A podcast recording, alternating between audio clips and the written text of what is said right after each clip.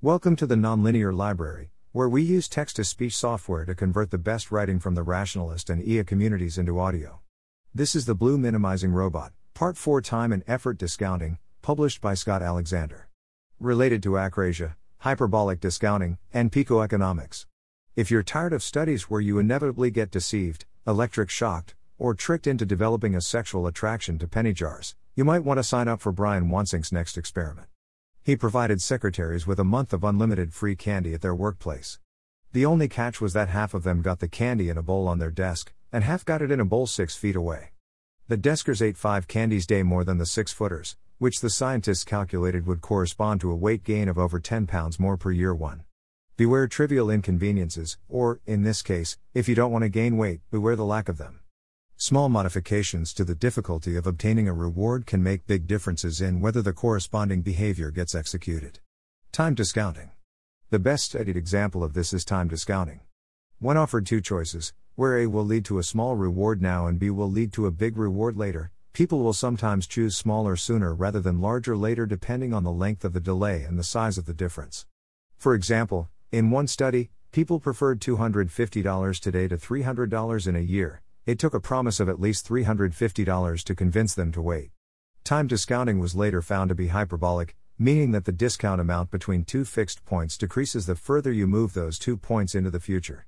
For example, you might prefer $80 today to $100 one week from now, but it's unlikely you would prefer $80 in 100 weeks to $100 in 101 weeks. Yet this is offering essentially the same choice wait an extra week for an extra $20. So it's not enough to say that the discount rate is a constant 20% per week, the discount rate changes depending on what interval of time we're talking about. If you graph experimentally obtained human discount rates on a curve, they form a hyperbola. Hyperbolic discounting creates the unpleasant experience of preference reversals, in which people can suddenly change their mind on a preference as they move along the hyperbola. For example, if I ask you today whether you would prefer $250 in 2019 or $300 in 2020, a choice between small reward in 8 years or large reward in 9. You might say the $300 in 2020. If I ask you in 2019, when it's a choice between small reward now and large reward in 1 year, you might say no, give me the $250 now. In summary, people prefer larger later rewards most of the time except for a brief period right before they can get the smaller sooner reward. George Ainslie ties this to akrasia and addiction called the enjoyment of a cigarette in 5 minutes the smaller sooner reward and the enjoyment of not having cancer in 30 years the larger later reward. You'll prefer to abstain right up until the point where there's a cigarette in front of you and you think I should smoke this, at which point you will do so. Discounting can happen on any scale from seconds to decades, and it has previously been mentioned that the second or sub-second level may have disproportionate effects on our actions.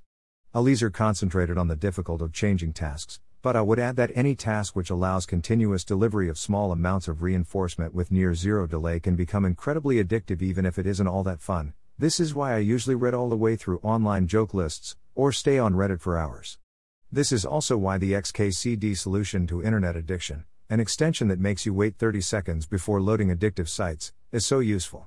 Effort discounting. Effort discounting is time discounting's lesser known cousin. It's not obvious that it's an independent entity, it's hard to disentangle from time discounting. Most efforts usually take time, and from garden variety balancing benefits against costs, most efforts are also slightly costly. There have really been only one or two good studies on it, and they don't do much more than say it probably exists and has its own signal in the nucleus accumbens. Nevertheless, I expect that effort discounting, like time discounting, will be found to be hyperbolic. Many of these trivial inconveniences involve not just time but effort. The secretaries had to actually stand up and walk six feet to get the candy. If a tiny amount of effort held the same power as a tiny amount of time, it would go even further toward explaining garden variety procrastination. Time effort discounting A and D utility. Hyperbolic discounting stretches our intuitive notion of preference to the breaking point. Traditionally, discount rates are viewed as just another preference. Not only do I prefer to have money, but I prefer to have it now. But hyperbolic discounting shows that we have no single discount rate instead, we have different preferences for discount rates at different future times. It gets worse.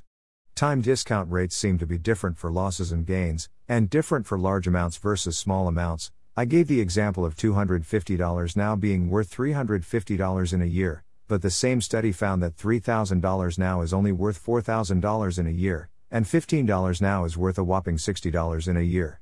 You can even get people to exhibit negative discount rates in certain situations, offer people $10 now, $20 in a month, $30 in two months, and $40 in three months, and they'll prefer it to $40 now, $30 in a month, and so on, maybe because it's nice to think things are only going to get better?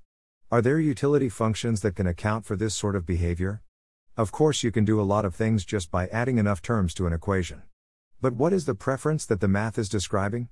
When I say I like having money, that seems clear enough. Preferring $20 to $15 is not a separate preference than preferring $406 to $405.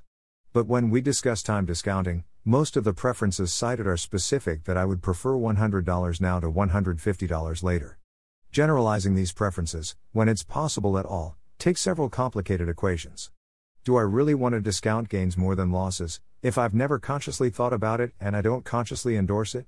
Sure, there might be such things as unconscious preferences, but saying that the unconscious just loves following these strange equations, in the same way that it loves food or sex or status, seems about as contrived as saying that our robot just really likes switching from blue minimization to yellow minimization every time we put a lens on its sensor.